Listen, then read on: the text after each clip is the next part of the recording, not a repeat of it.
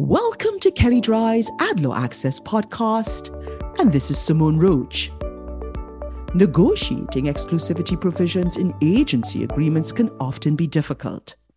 Companies want to broadly prevent agencies from working for competitors, while agencies are reluctant to cut off other sources of work. And in most cases, though, once the parties have settled on the terms, the relationship moves forward and any disputes are resolved amicably behind the scenes.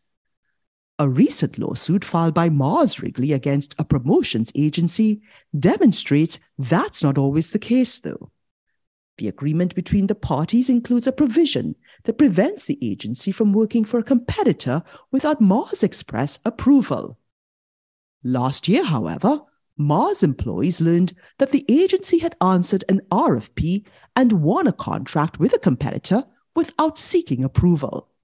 Mars believes this couldn't have happened without the use of their confidential information, and to make matters worse, the two representatives with experience working for Mars have been assigned to the new account. Mars alleges that it tried to get more information from the agency by invoking its audit rights under the agreement, but that the agency refused. And Mars reports that it sought to resolve the dispute amicably as required by the agreement, but that those efforts have failed.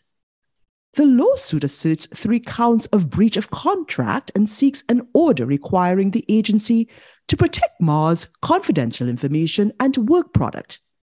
At this point, we only have one heavily redacted part of the story, and we don't know whether either party did anything wrong or whether there are lessons to be learned here.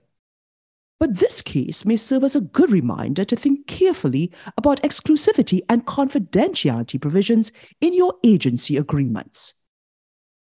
And if you'd like more information on what you've heard on this topic, please contact Gonzalo Mon, and you can find his contact details in the show notes.